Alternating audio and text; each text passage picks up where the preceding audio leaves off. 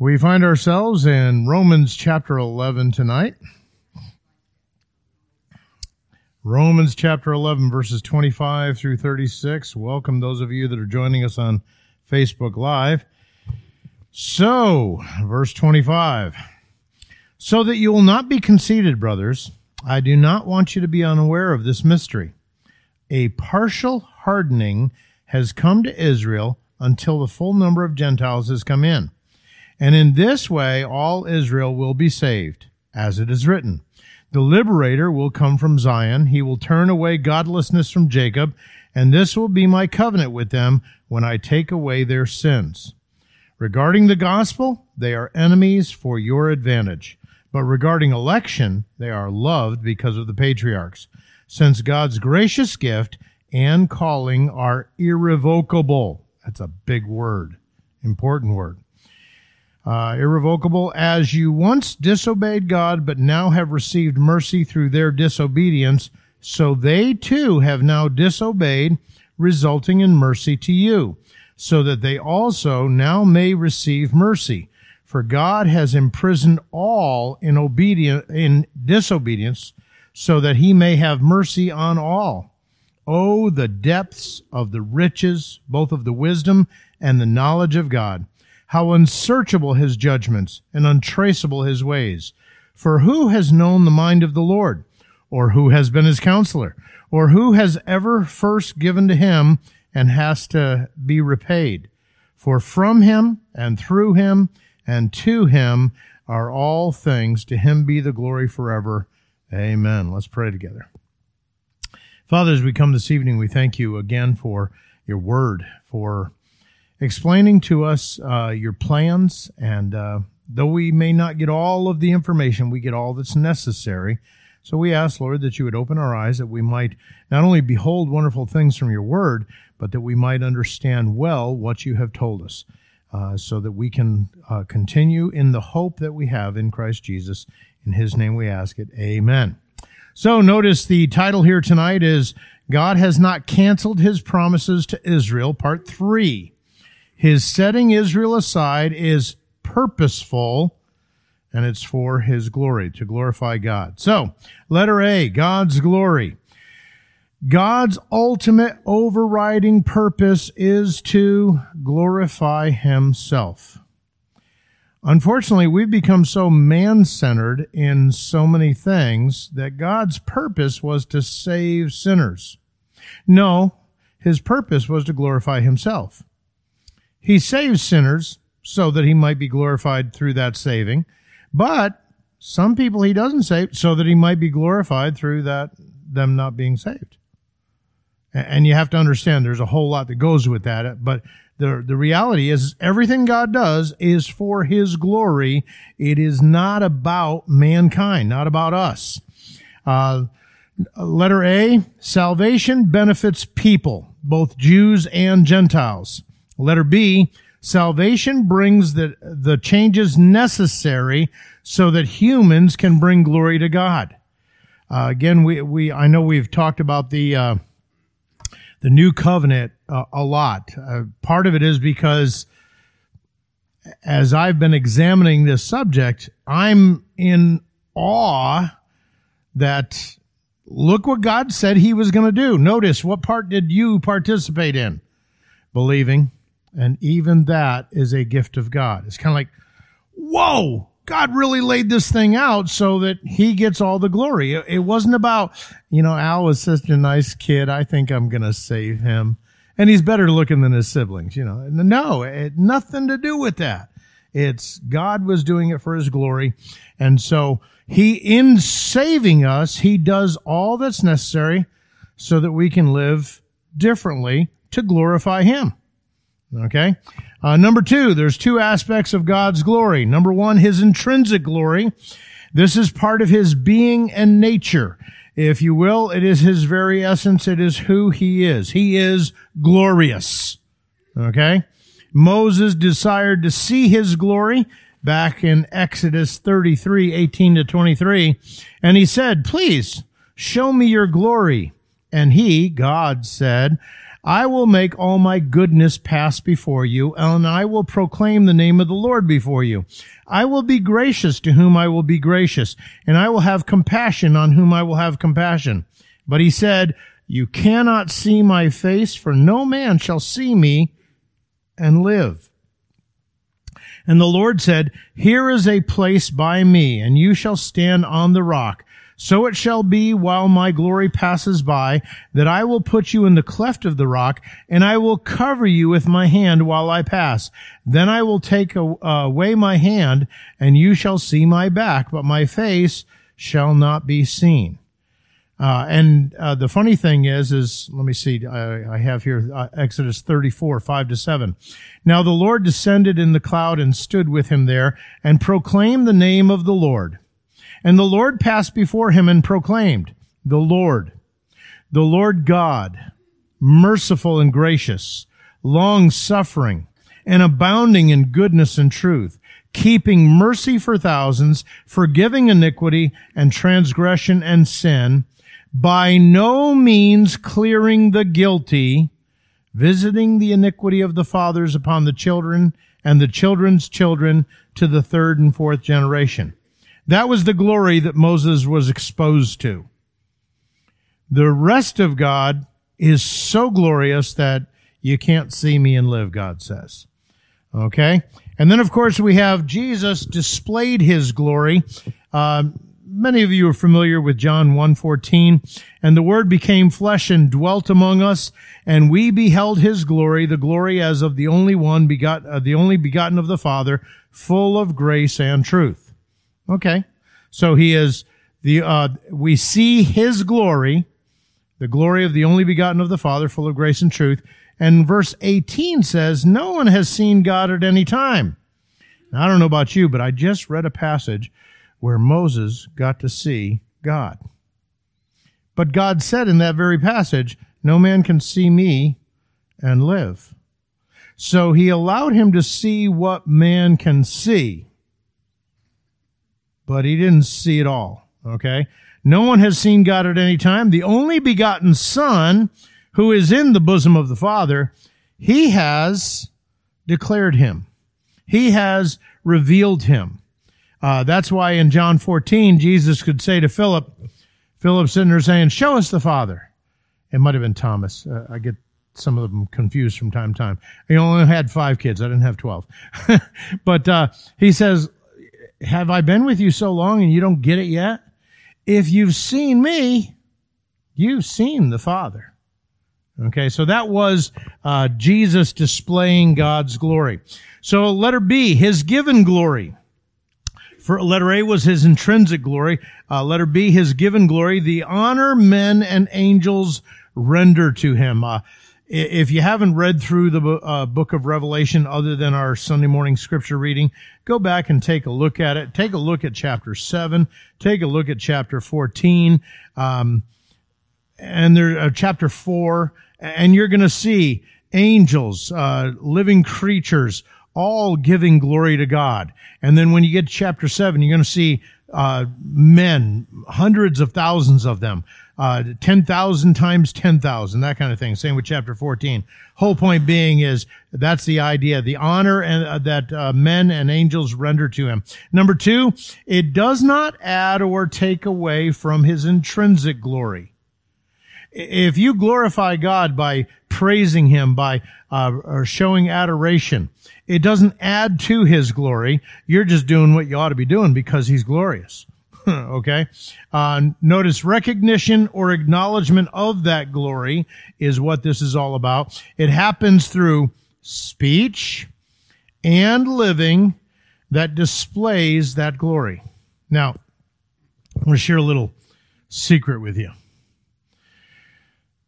Saved for 41 years, uh, four months after I was saved, I go to Bible college and they make sure they teach us how to present the gospel. And of course, on weekends, we would have to go to churches whereby normally we're going out and doing little surveys in the neighborhood and trying to share the gospel with people.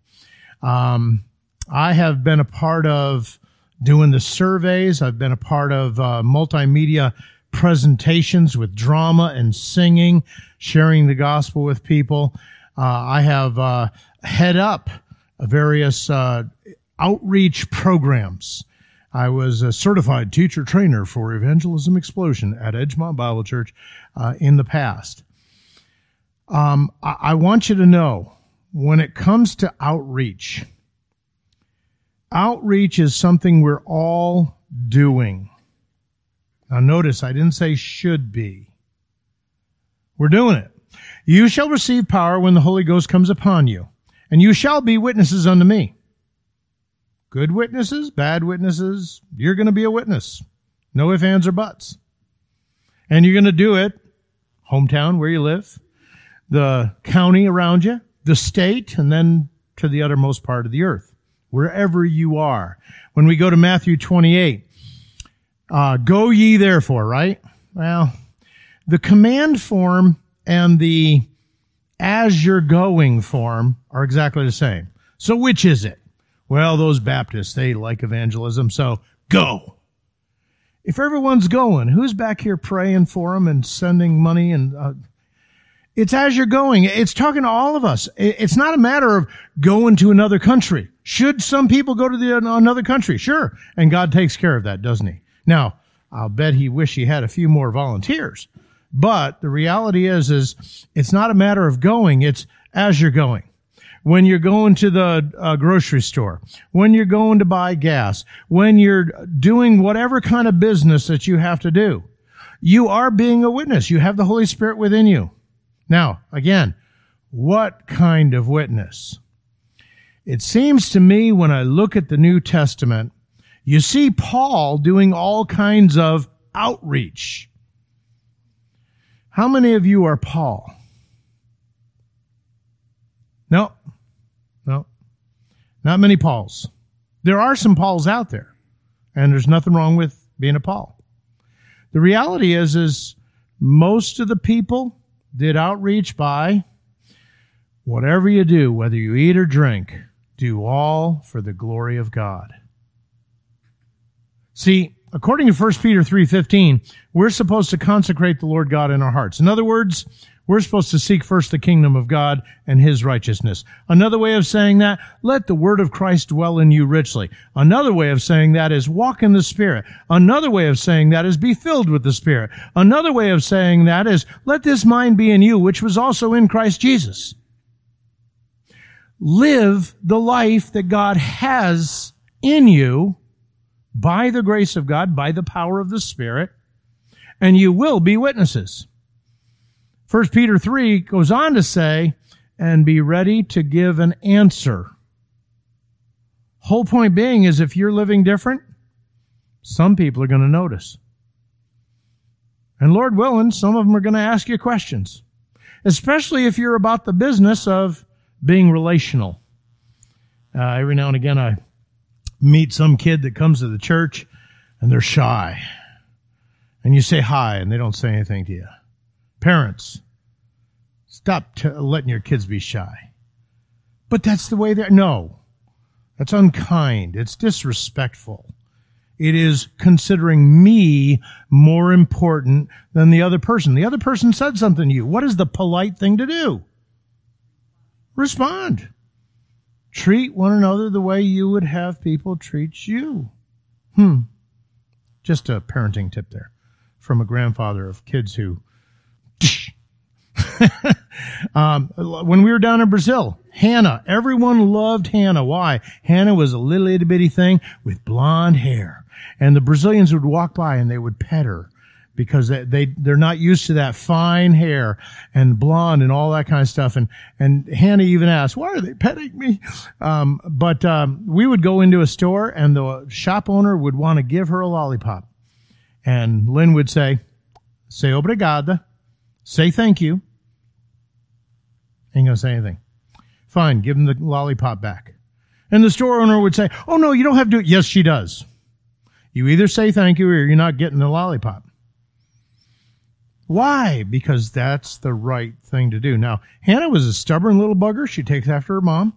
And uh, she wouldn't say thank you for a while. And then she decided she liked lollipops and started saying thank you. Uh, but whole point being is we are witnesses by the way we live when we're walking in the Spirit. Uh, and, and I emphasize that when we're walking in the Spirit because if you're a normal, everyday American person, you're not that bad. And what did Jesus say? You do this. Big whoop. So do the Gentiles. See what I'm saying? So it's not a matter of you just being an okay person. It's you living in the power of the Spirit so that people will see there's a difference. Hopefully some of them will ask. And then you get to tell them why you have this hope in you. What hope? Hey, Jesus is coming back. He's going to take this old tired body and he's going to make it new. He's going to remove all remnants of sin from me. I'm going to be like him. Hair or no hair, I don't know. We'll figure that out when we get there. But the whole reality is, is this world I'm just passing through, as the old song says. This world is not my home. I'm just a passing through. Uh, and we ought to be able to do that day in and day out and day in and day out. And that's how God's program in the scripture was meant to reach. Yes, there are Pauls, but most of you are not a Paul, but be a witness. Consecrate the Lord God in your heart. Walk in the Spirit. Let the word of Christ dwell in you richly so that you can uh, honor and glorify Him through the way you live. Notice, happens through speech and living that displays that glory. So, number three, he doesn't share his glory with others. Remember good old Nebuchadnezzar? I really like Daniel chapter 4. And, and the reason is, is God warns Nebuchadnezzar, look, bud, you're getting a little haughty for your britches. And if you keep it up, here's how I'm going to knock you down. He has that dream, the tree, and gets cut down, got an iron band around it, going to walk around, and his hair and his nails are going to grow, and he's going to eat like a wild animal.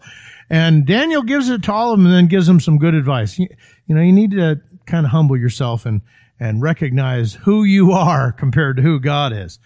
And uh, he does okay for about a year. And then Nebuchadnezzar looks at over Babylon and says, man, am I something or what?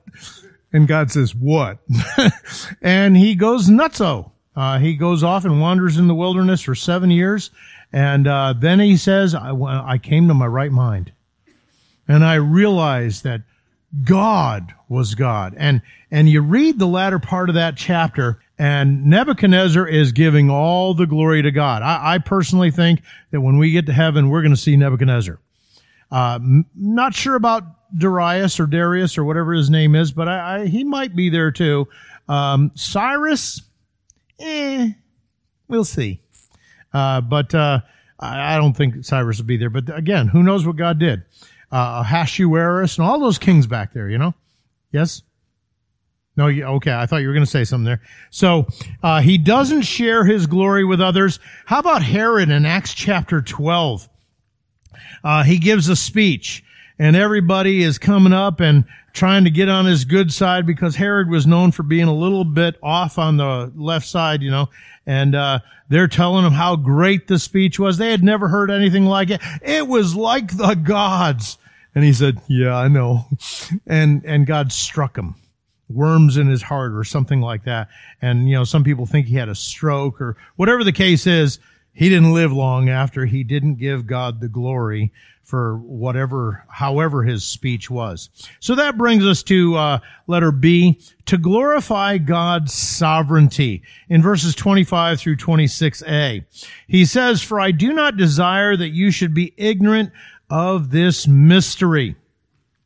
In uh, Romans 16, 26, it says, but now has been made manifest and by the prophetic scriptures has been made known to all nations according to the commandment of the everlasting God for obedience to the faith. Ephesians 3, 5 through 7, which in other ages was not made known to the sons of men as it has now been revealed by the Spirit to his holy apostles and prophets, that the Gentiles should be fellow heirs of the same body and partakers of his promise in Christ through the gospel, of which I became a minister according to the gift of the grace of God given to me by the effective working of his power. So whole point being is, uh, there's, there's stuff in the Old Testament that's not revealed until we get to the New Testament. And he is referring to this mystery. He doesn't want them to be ignorant of it. Why? Lest you should be wise in your own opinion. You know, when you uh, come to conclusions without having all of the facts, it's real easy to stand on your little box and say, this is the way it is. Until someone comes along with the other facts and then you step back and it's kind of like, oh, and, and that's the whole point here. Uh, letter B, the first aspect of this blindness. Now remember, uh, when the church comes along, Israel had had the opportunity. Their Messiah came. By rights, they should have been looking for their Messiah. We have 483 years from 445 BC when the proclamation goes forth to rebuild the city. There's going to be seven and 62 weeks, 69 weeks, 69 sets of seven, 483 years. And then Messiah is going to be presented. They're going to see him. Well, those that know how to do all the figuring, it's a 360 uh, day year and stuff like that. They've got it to the day because they know when the proclamation went forth. They've got it to the day of uh, Palm Sunday. And then it says, and then Messiah will be cut off. And what were they looking for? They were looking for a reigning king, someone that was going to come in and take care of Rome. Messiah will be cut off. I wonder what that means. Reigning king. Yeah, that's it. Now, there were other scriptures that talked about him being a reigning king, and he's going to be. Just not that time. Uh, hmm. It's in Luke, I think it's for chapter 19. It talks about they didn't recognize or didn't want the visitation. And therefore, all, every stone was going to be uh, off of the other uh, in, in the book of Luke. The reason, you know, we know about when Rome comes in in 70 AD, all the stones are going to be knocked off because the gold melted and they want to get at that gold.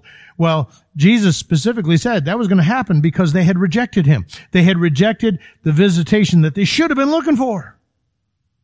Okay. Uh, so whole point being though, this blindness came upon Israel because God had more plans that he didn't tell them about. Uh, and we see here that it's a partial blindness because some Jews got saved and became part of the church. On the day of Pentecost, what do you got? 3,000 saved. A couple of chapters later, you got 5,000 saved. Those were all Jewish people because Gentiles were not accepted into the body until chapter 10, 11 is when it happened. The church actually makes a proclamation in chapter 11 and then clarifies that whole thing in chapter 15. Uh, whole point being is it's still a little while before Gentiles are coming in. So some Jews got saved. They were part of the church. Number two, God has preserved for himself a believing remnant. And we already looked at that in Romans chapter 11 verses 1 to 10. So letter C, the second aspect of this blindness. It is until the fullness of the Gentiles has come in. Until refers to a time. Okay? Fullness indicates completion. Both denote impermanence. In other words, this is going to come to an end. Okay? A partial blindness will only last for God's divinely determined duration. Uh, the uh, Friday night we had our family book study where uh, we're studying Dr. David Jeremiah's book titled where do we go from here? Thank you. There's too much grease in my hair and it slipped my mind. Um, and, but, uh, one of the things that he points out, Sheila liked that one. uh, w- one of the things that, uh, he points out, if I can remember what it was now. Oh, there we go. Uh, he uses the verse in Peter that talks about, uh, looking forward to and hastening the coming of the Lord. How many of you want to see Jesus come back in a hundred years? No hands. How many of you like to see him come back like soon? Our de- definition of soon, not God's, because he said soon 2000 years ago, right? Um, and, and the reality is, is you want to see him come back? Go out and start witnessing. Because you want to know something? He's not coming back until the fullness of the Gentiles. In other words, when the last Gentile gets saved and becomes a part of the church, bang. He can come back anytime after that. But not until. Uh, and when I look at the church, outreach. I mean, I have people telling me, why don't we have an outreach program? We do. You're it. Tag. See what I'm saying? Be about the business of living for Christ. Why? So more people get saved, Lord willing. Now, some of them, they're not going to like you. Okay. You know something? God likes you. Whose opinion matters? Okay?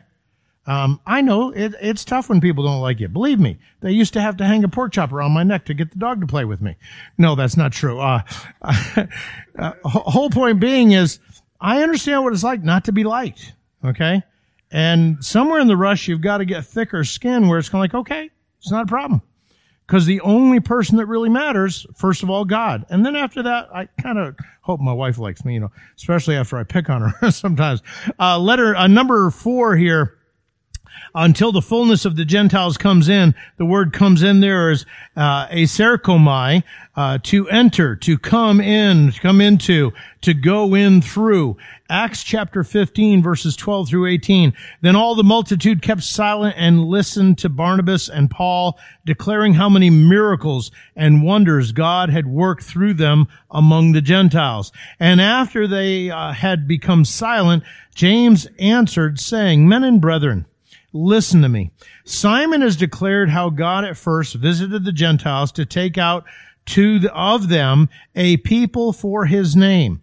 And with this, the words of the prophets agree, just as it is written, after this I will return and I will rebuild the tabernacle of David, which has fallen down. I will rebuild its ruins and I will set it up that's from Amos 9, 11, and 12. So the rest of mankind may seek the Lord, even all the Gentiles who are called by my name, says the Lord, who does all these things. Known to God from eternity are all his works. See, Gentiles being led in, it was always part of God's plan. And ultimately, if he has to partially blind Israel to get it accomplished, that's not a problem for him. So number two, afterwards. And so all Israel will be saved. So right off the bat, we know that when the church comes to its end, it leaves. And, and you know, there, there's, there's differing opinions on the rapture of the church, when it's going to happen, if it's going to happen, stuff like that. Uh, when you say if it's going to happen, boy, you have a hard time, uh, explaining First Thessalonians 4, First, uh, Corinthians 15, 51 and following. But when it's going to happen, that's one of those things. It's not a fundamental of the faith, and there's differing opinions. You've got pre-trib. We believe in a pre-tribulational rapture. Israel and the church are not the same entity. Right now, the church is made up of Jews and Gentiles.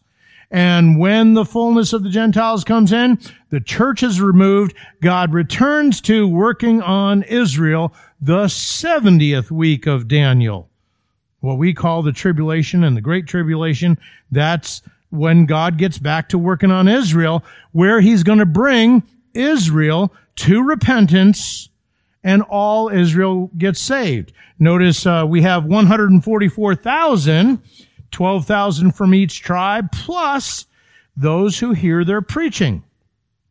We also have the initiation of the new covenant at Christ's second uh, coming. Jeremiah 31, 31 to 34. And again, I have read that so many times in the last few weeks. Uh, I hope I don't have to read it again for you. Uh, letter B, all ungodly members will be separated out. Ungodly members of Israel. Listen to this. Ezekiel 20, 33 to 38. As I live, says the Lord, surely with a mighty hand, with an outstretched arm, and with fury poured out, I will rule over you. I will bring you out from the peoples and gather you out from the countries where you are scattered with a mighty hand, with an outstretched arm, and with fury poured out. And I will bring you into the wilderness of the peoples, and there I will plead my case with you face to face, just as I pleaded my case with your fathers in the wilderness in the land of Egypt. Egypt, uh, of the land of Egypt. So I will plead my case with you, says the Lord God.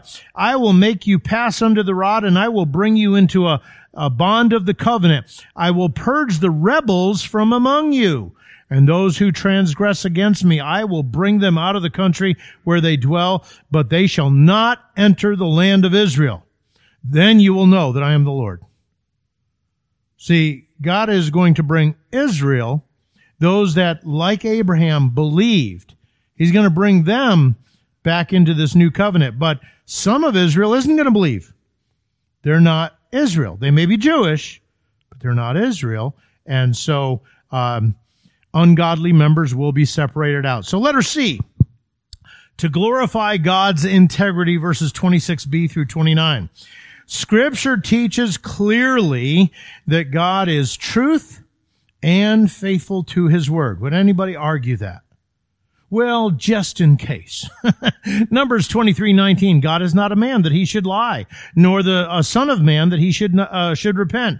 He has he said and will he not do or has he spoken and will he not make it good? Hebrews 10:23 Let us hold fast the confession of our hope without wavering, for he who promised is faithful. 2 Peter 3 9, the Lord is not slack concerning his promises, as some count slackness, but is long suffering toward us, not willing that any should perish, but that all should come to repentance. Whole point being, God is going to do what he said he's going to do. Now, for those who believe in a mid-trib rapture, a pre-wrath rapture, a uh, post-trib rapture, they have lots of questions that if you look at scripturally, uh, scripture literally, grammatically, historically, they have lots of questions that they can't answer. For example, the idea of a post-trib rapture. Christ comes back and he gathers the elect. We know that from Matthew 24, 25, right? Yeah, it doesn't mean the church. It means those that are saved at the time. Because if he gathers all of the elect, including the church, and they are glorified, rapture, okay, who starts the kingdom? Who, who goes into the kingdom and reproduces and has more children? Because we're all going to be glorified. We're going to be like the angels, not given in marriage, not marrying, not having children. Who's going to inhabit the kingdom? Because all un- unbelievers are going to be killed. Whole point being is, yes, he does gather the elect. The rapture of the church pre, there's a lot of people going to get saved during the tribulation. And a lot of them are going to die.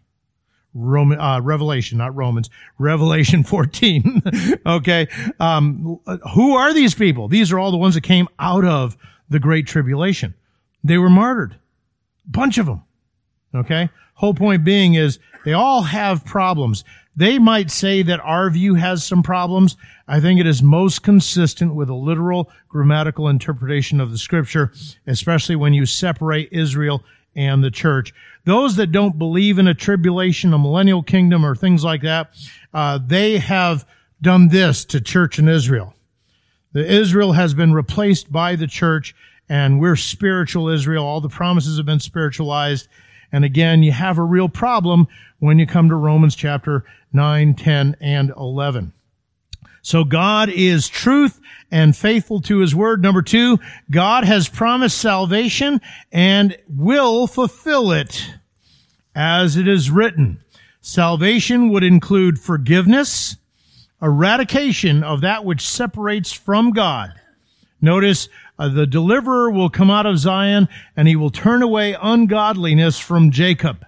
Uh, in Psalm 14:7, oh that oh that the salvation of Israel would come out of Zion when the Lord brings back the captivity of his people. Let Jacob rejoice and Israel be glad. Isaiah 59:20 and 21. The Redeemer will come to Zion and those who turn from transgression in Jacob, says the Lord. As for me, says the Lord, this is my covenant with them, my spirit who is upon you, and my words which I have put in your mouth shall not depart from your mouth, nor from the mouth of your descendants, nor from the mouth of your descendants' descendants, says the Lord, from this time and forevermore. Excuse me. So we see in uh, number two here, for this is my covenant with them when I take away their sins. Isaiah 27, uh, 27, 9. Therefore by this is the iniquity of Jacob will be covered, and this is all the fruit, uh, and this is all the fruit of taking away his sins when he makes all the stones of the altar like chalk stones uh, that are beaten to dust. Wooden images and incense altars shall not stand. and again within the new covenant, Jeremiah 31, 31 to 34, one of the things he's going to do, he's going to forgive their sins. He's going to cleanse them. And so this is his covenant. Letter B, the Abrahamic unconditional covenant, which you find in Genesis 15. Uh, it is about the land in verse 7. Uh, Abraham has a question in verse 8. Uh, in God's declaration concerning the future generations. Uh, within the declaration concerning the future generations, we see Abraham goes into a deep sleep. His descendants are going to go down into uh, Egypt for 400 years, stuff like that. Notice the cutting of the covenant. Abraham cuts the animals up and puts them uh, on both sides of an aisle, if you will, in verses 9 to 11. Uh, God talks about the trip to Egypt and slavery in verses 13 through 16. And then the question that has to be answered is, who walked between them as being accountable for the covenant in verses 17 and 18? Yeah, God did, not Abraham. So God was going to do all of this. And, and when you think about the covenant that God has with the land, it's an everlasting covenant. I've, I've met Christians who think that the two state option is an idea and they're pro Palestinian and stuff like that. It's kind of like, you know, your problem isn't with me. It, it's with God. God said he's given it to Israel and to their descendants forever and ever and ever. Yeah, but right now they're in dis, yeah, I understand all that, but we, we want to take something away from what God says. I don't think so. so that brings us to number three, the part that Israel plays for now found in verse 28.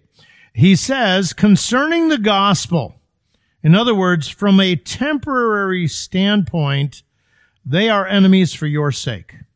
Why do I say for a temporary standpoint? Well, how do we look at the gospel? Christ died for our sins, just like God said he would in the Old Testament. He was buried. He rose again the third day according to the scriptures. Okay? What's the everlasting gov- uh, covenant, uh, gospel? Pastor? Huh. That's the one that gets preached during the tribulation. Now, please understand, there's no difference in all of that in the sense that what is the end result of believing the gospel? Well, Lord willing, you're going to be worshiping God. Okay. Cause if you're not, then maybe you didn't really catch the whole drift of the gospel. Okay. You're a dirty, rotten scum of the earth sinner, deserves nothing but hell. And God in his grace, love, and mercy did everything that was necessary so that you could be saved, including give you the gift of faith. Opened your eyes so you could see the truth. And, uh, at that point, you're, you're like Peter. You grab Jesus by the legs and say, depart from me. I am a sinful man. That's worship. You're recognizing he's up here, I'm down here. Okay. And so, uh, they're not different gospels, but notice uh, in that particular case, an angel is actually preaching it. Um, God has given us the privilege, the opportunity to preach it through our lives and through our words uh, for the time being. So let me see. Where am I? Number three, concerning the gospel, they are enemies for your sake. Because of Israel's rejection of her Messiah, uh, she was set aside. That we talked about last week in verses 11 through 24. But concerning the election, uh, you know, I, have grown to really like that word election. Um, no. and, and the reason why I've grown to like it is because it's in the Bible. I mean, lots of different places. Now, sometimes it's translated chosen. Okay. Uh, sometimes it's elect. Uh, whole point being is it's there. And I have no problem with the concept of free will. Believe me, there was a time when I was really up on the free will argument. But uh, the whole point is, is God chose us from before the foundations of the world. He chose Israel to be a part of everything that they've gone through. Yeah, he, he knew about it, and they're still chosen. Okay. He even says, you know, there was nothing big about you. You were the smallest of the nations. I found you along the side of the road, naked and bloody. I got, I grabbed you. I cleaned you up. I put some clothes on you and I, I raised you. I loved you. That's what he's saying about Israel.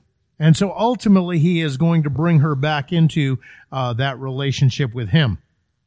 So, but concerning the election, from the permanent, eternal standpoint, concerning the gospel from the temporary standpoint, concerning election from the permanent, eternal standpoint, they are beloved for the sake of the fathers. You know, isn't it interesting that Abraham is talked about? Uh, yeah, in in the Gospels he's talked about.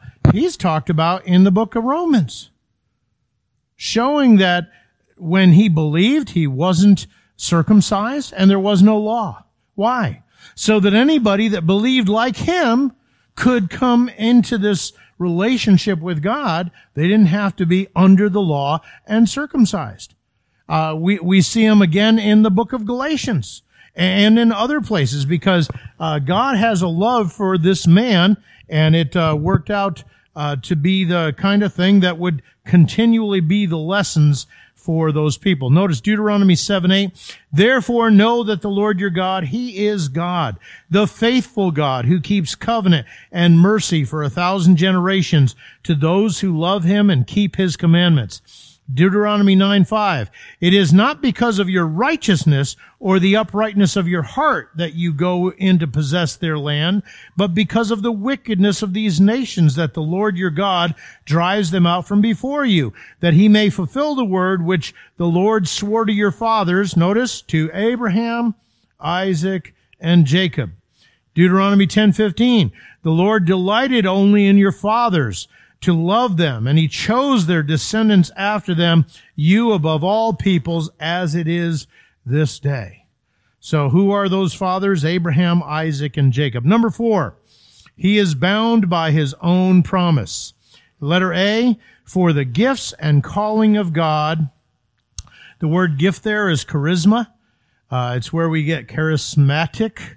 Okay, they, they do a lot of emphasizing of the gifts uh, in the charismatic church. Uh, this is a divine gratuity, deliverance from danger or passion, a spiritual endowment, religious qualification, or miraculous faculty. It is a free gift, flowering from the pure and holy, unmerited favor of God. So his uh, gifts come from the fact that God wanted to give them to you. Had nothing to do with you. And then uh, his calling, the klesis, an invitation, figuratively, a calling. In context, it refers to God's divine election of Israel. Now, what about these gifts and calling? Letter B, they are irrevocable. I told you it was a big word. I'm not talking about how many letters or how many syllables. I'm talking about what it says here. The word uh, for irrevocable is ametemet letos. Wow. Irrevocable without repentance, not to be repented of. In other words, God is going to fulfill what he has said. Numbers uh, 23, 19. God is not a man that he should lie, nor the son of man that he should repent.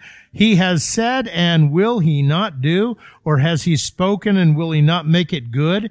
Jeremiah 31, 35 to 37. Again, I've read these before, but let's do it again. Thus says the Lord, who gives the sun for a light by day, the ordinances of the moon and the stars for a light by night, who disturbs the seas and its waves roar. The Lord of hosts is his name. If these ordinances depart from before me, says the Lord, then the seed of Israel shall also cease from being a nation before me forever. Thus says the Lord, if heaven above can be measured and the foundations of the earth be searched out beneath, I will also cast off the seed of Israel for all that they have done, says the Lord. There are plenty of things that they've done wrong. Oh, by the way, so has the church. Okay. Uh, yeah, Larry.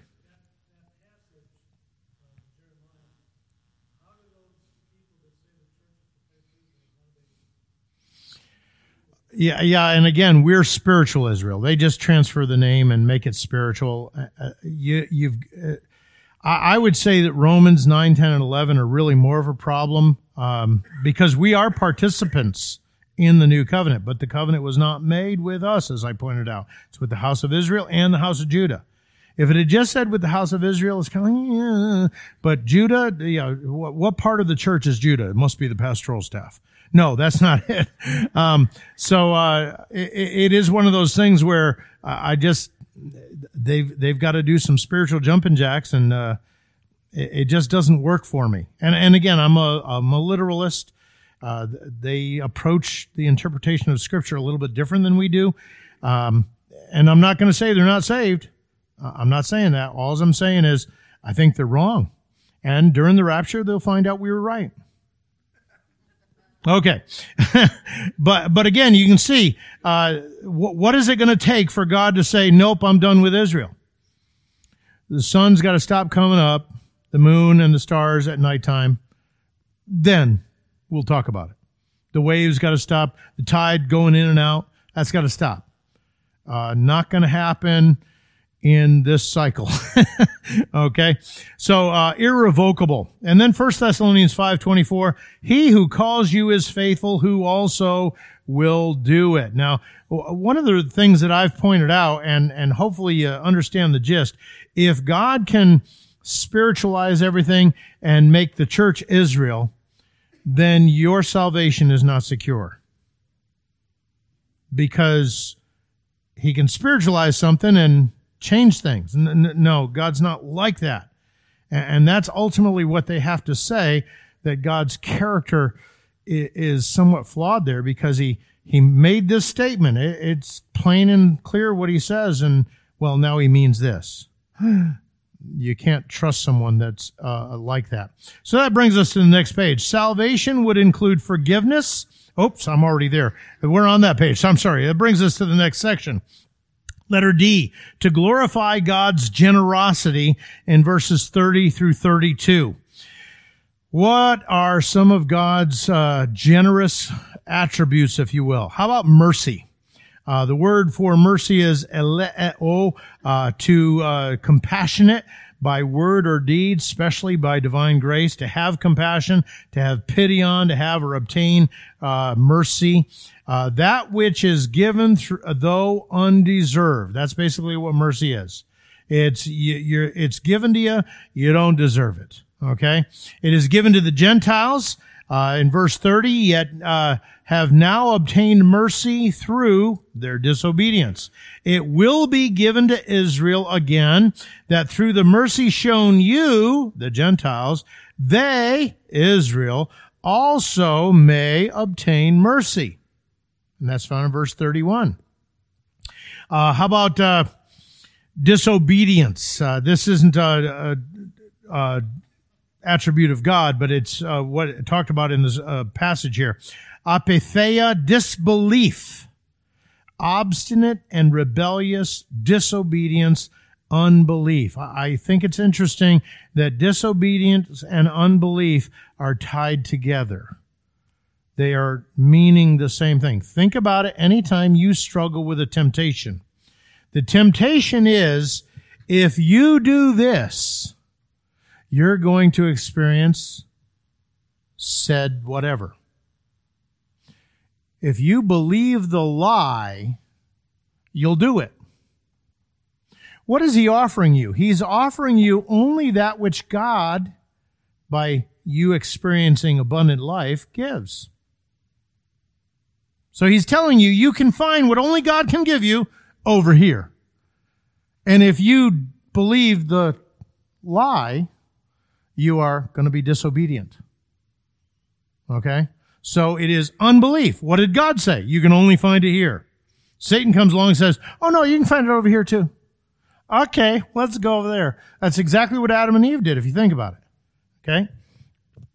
So, um, Disobedience, the Gentiles had been disobedient. Before salvation, they were out there and, you know, lost, far from God, etc. Uh, for as you were once disobedient to God, Ephesians 2, 2.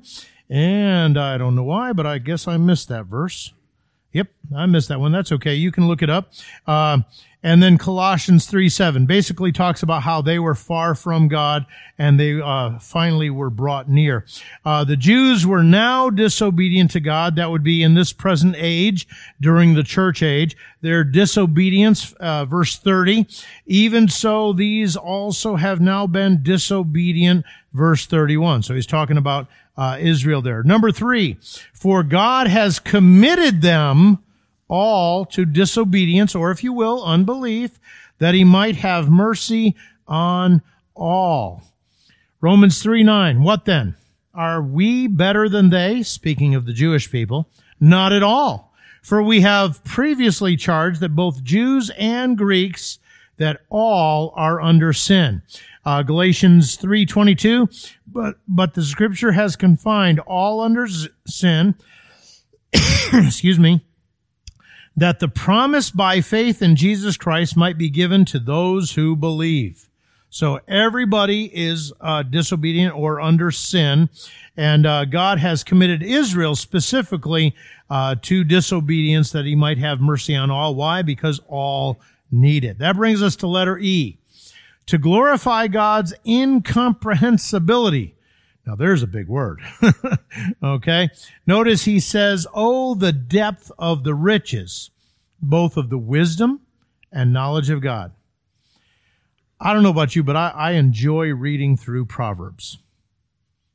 To see God's wisdom demonstrated in words that relate to things that we go through in this world not only the good that he promises, but also, hey, notice there's a, another side to these things, and you're already bent towards that. You really don't want to be going there because, well, it'll be a problem for you. okay? Uh, but to see God's wisdom displayed in not only the Proverbs, but how about how he dealt with Israel? this morning uh, I took over uh, Wayne Cormier's class because uh, he was down at Blues Creek. And so I had the family Sunday school class and the teen boys in one area. Uh, and um, I was going to continue the study that we're doing in Second uh, Corinthians. And um, we ended up talking about uh, someone that has been through a rough patch here. And we went to Hebrews chapter 12. And uh, this was not part of the plan, okay? But but it fit, and and it was important to go through chapter twelve because, well, like Pastor asked this morning, uh, where are our children? What's happened to our kids? Uh, I, I think sometimes we kind of forget that uh, we we orient ourselves towards good behavior, bad behavior. My, my wife constantly tells me to behave. I say, I'm always behaving. I just don't behave the way you want me to.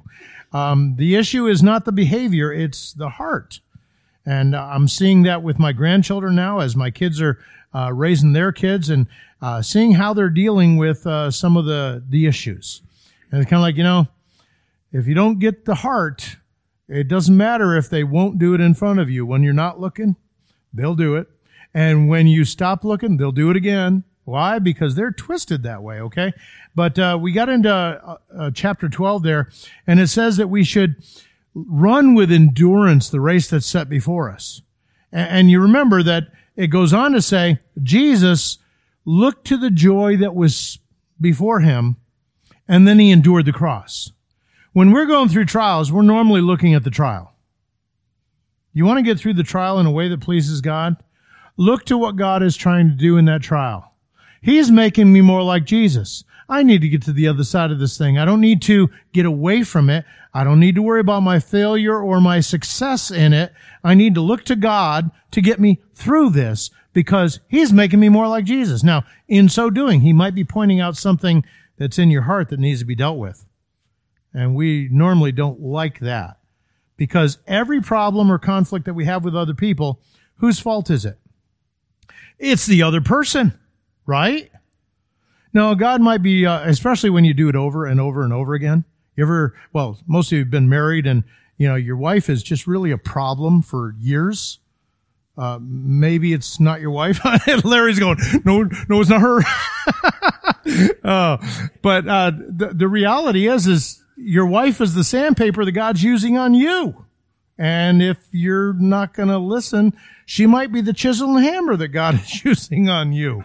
Uh, same thing with kids, with parents.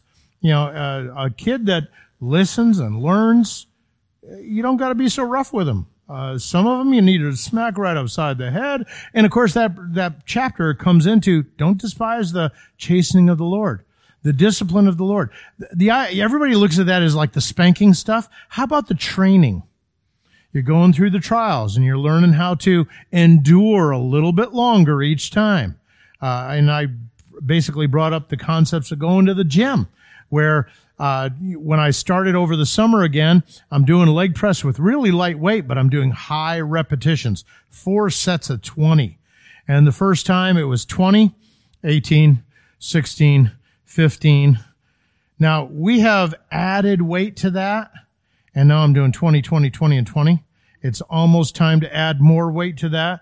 And as I'm adding weight, I'm finding I can continue to do the high reps. Why? Because we built a good foundation by failing so many times.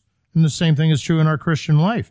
Uh, God is not looking at the failure. He's looking at what he's doing. He's developing all those spiritual muscles. So there comes a time where, okay, it's going to be a little bit rougher this time.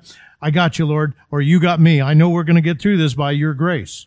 And uh, so, but uh, we taught on that because why? Because the wisdom of God. He knows everything about us, the knowledge of God. He knows how to, uh, how we can get through these things, how we can endure through them. Uh, you know, some people have looked at, uh, 1 Corinthians 10:13 where God doesn't allow you to be tempted beyond what you're able but with the temptation provides a way of escape. Everyone's looking for the escape. The way of escape is walk with him through it.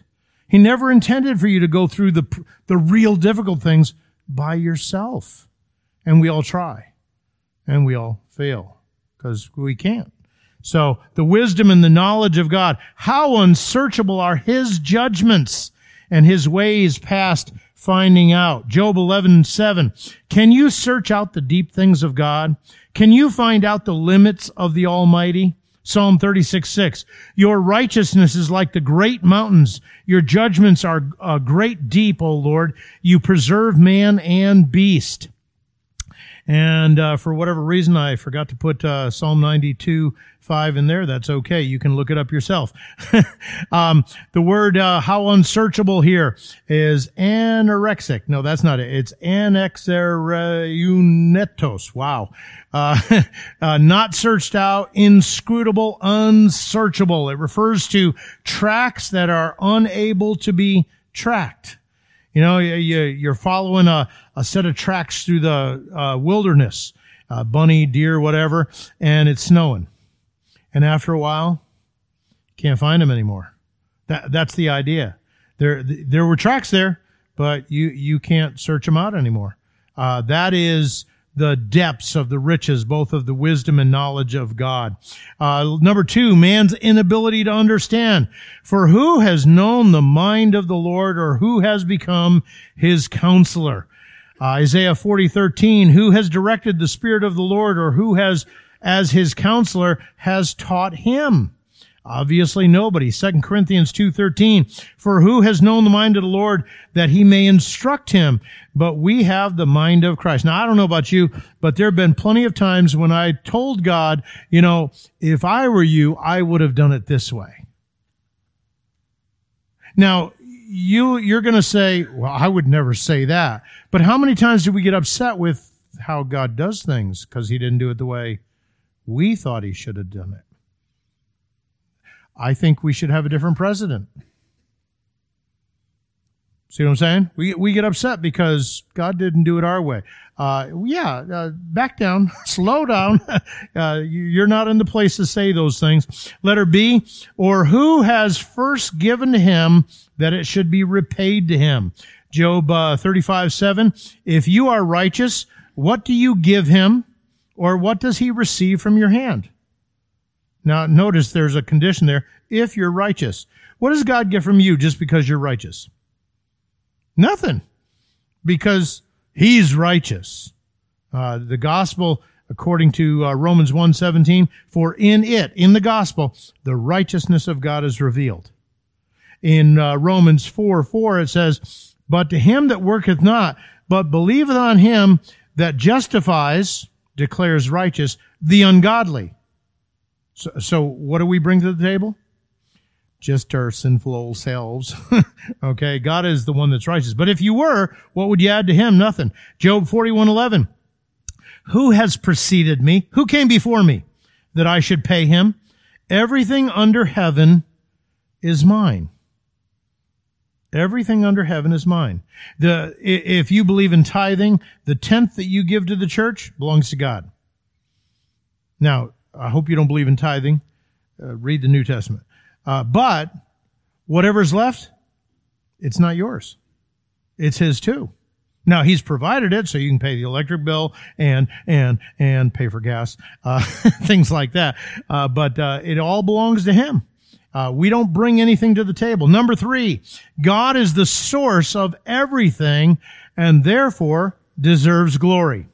Notice he says, for of him and through him and to him are all things. 1 Corinthians 8, 6, yet for us there is one God, the Father of whom are all things, and we for him, and the one Lord Jesus Christ, through whom are all things, and through whom we live. Colossians 1:16 For by him all things were created that are in heaven and on earth, and visible and invisible, whether thrones or dominions or principalities or powers, all things were created through him and for him. Now, I don't know about you, but if you listen carefully to that verse, what does it say that he created?